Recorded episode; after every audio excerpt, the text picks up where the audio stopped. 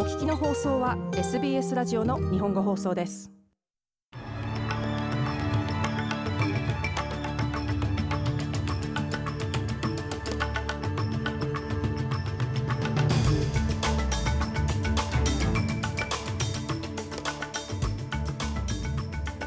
3月8日午後のニュースをシドニーから大場由美がお届けします。ウクライナの大統領がクレムリンの攻撃をテロに例えました。ニューサースウェル州では今後48時間でさらに激しい洪水が発生し死者数は増加の一途をたどっています。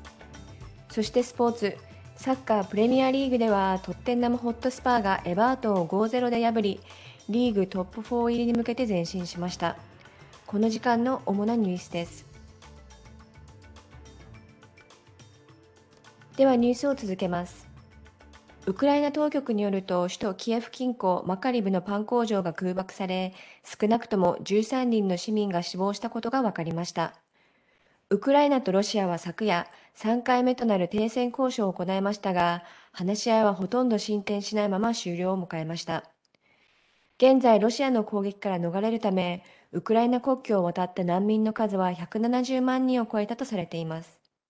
ウクライナへの攻撃が続く中オロミデル・ゼレンスキー大統領はクレムリンの攻撃をテロになぞらえました。You all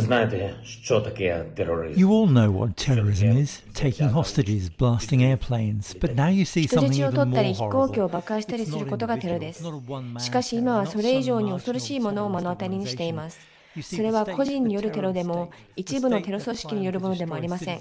国家ですミサイルや空爆大砲などでウクライナの都市を破壊しようとする国家です戦車で原子力発電所の攻撃を容認する国家であります類を見ないテロリストですウォロディミル・ゼレンスキー大統領でしたアメリカとその同盟国はウクライナの人道的危機が急速に悪化しているとし国連に対し市民が避難する人道回廊を確保し戦闘地域への支援を行うよう求めています。アメリカやアイルランド、フランスなど多くの国の特使は女性や子供を含む民間人の犠牲者が急速に増加していることに警鈴を鳴らしました。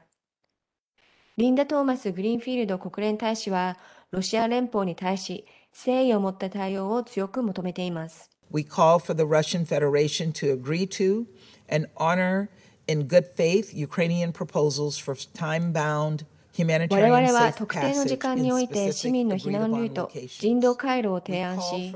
ロシア連邦が誠意を持って命令に同意することを求めました。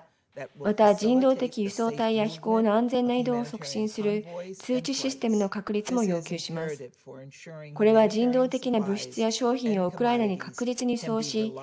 最も必要としている人々に届けるために不可欠であります。トーマス・グリーンフィールド国連大使でした。一方、オーストラリアはウクライナ侵攻に関するプロパガンダや偽情報を流布する人々を対象に新たな制裁を講じる予定です。これにより、ウクライナに対する敵意を助長し、ウクライナ東部でロシア系民族に対するジェノサイドが行われているというデマを流したとして、ロシアに戦略的利害関係を持つ10人が制裁の対象になりました。また外務省によると、その他にもロシア軍やウクライナへの攻撃を率いた軍の上級司令官6人に金銭的制裁を講じています。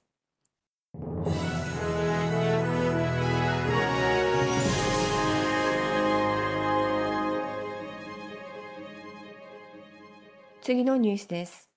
ニューサースウェル州で激しい豪雨が続く中、シドニー西部で男女の遺体が発見されました。ABC の報道によると、遺体は昨夜行方不明になっていた母親と子供の車の近くで発見されました。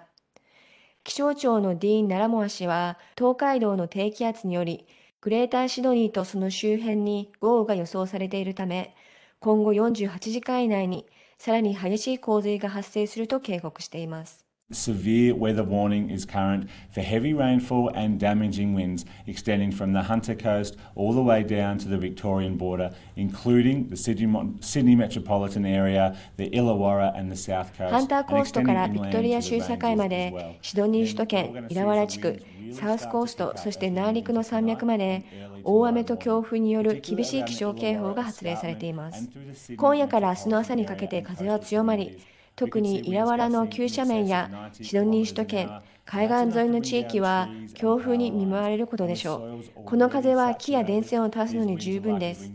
地盤がすでに緩んでいるため、恐竜地では特に注意が必要です。ディーン・ネラモア氏でした。ニューサースブル州の東海岸で発生した洪水により、現在8万人に避難勧告が出されています。一方、クイーンズランド州ではアナスタシア・パレセ州首相が洪水の復旧作業のため、軍の人物を任命すると発表しました。クイーンズランド州では7日月曜日、コンダミン川の洪水の中で30代と思われる男性の遺体が車の中で発見され、南東部の洪水災害による死者は13人となりました。ブリスベン川では現在でも1人の男性が行方不明です。パラス州首相は復旧には時間がかかると述べています。Today, I'm very pleased uh, to announce that Major General uh, Jake Elwood will be 本日、ジェイク・エルウッド首相がクイーンズランド州の洪水復旧コーディネーターに就任することを発表します。ジェイクはクイーンズランド州や連邦政府で最高位の地位についており、クイーンズランド州では知らない人はいないでしょう。この仕事を依頼したとき、彼は何のためらいも見せませんでした。パラセイ州首相でした。ニュースを続けます。元オーストラリアのクリケット選手で今月4日、タイのサムイ島で急死したシェーン・ウォーンさんの遺体がオーストラリア送還に向けて準備されています。当局はウォーンさんの死に不審な点はないとしており、検視の結果、死因は心臓発作であることが分かりました。52歳であったまだ若きクリケット界のレジェンドは本日タイを出発する予定です。最後にスポーツ。サッカープレミアリーグでは、トッテンナムホットスパーがエバートンを5-0で破り、リーグトップ4入りに向けて前進しました。トッテンナムはここ週間安定した成績を残せていませんでしたが、序盤エバートンのマイケル・キーによるオウンゴールを皮切りにゴールラッシュを迎え5-0で圧勝。一方、エバートンはフランク・ランパート監督が就任後、リーグ戦5試合で4敗目を喫しました。以上、3月8日午後のニュースでした。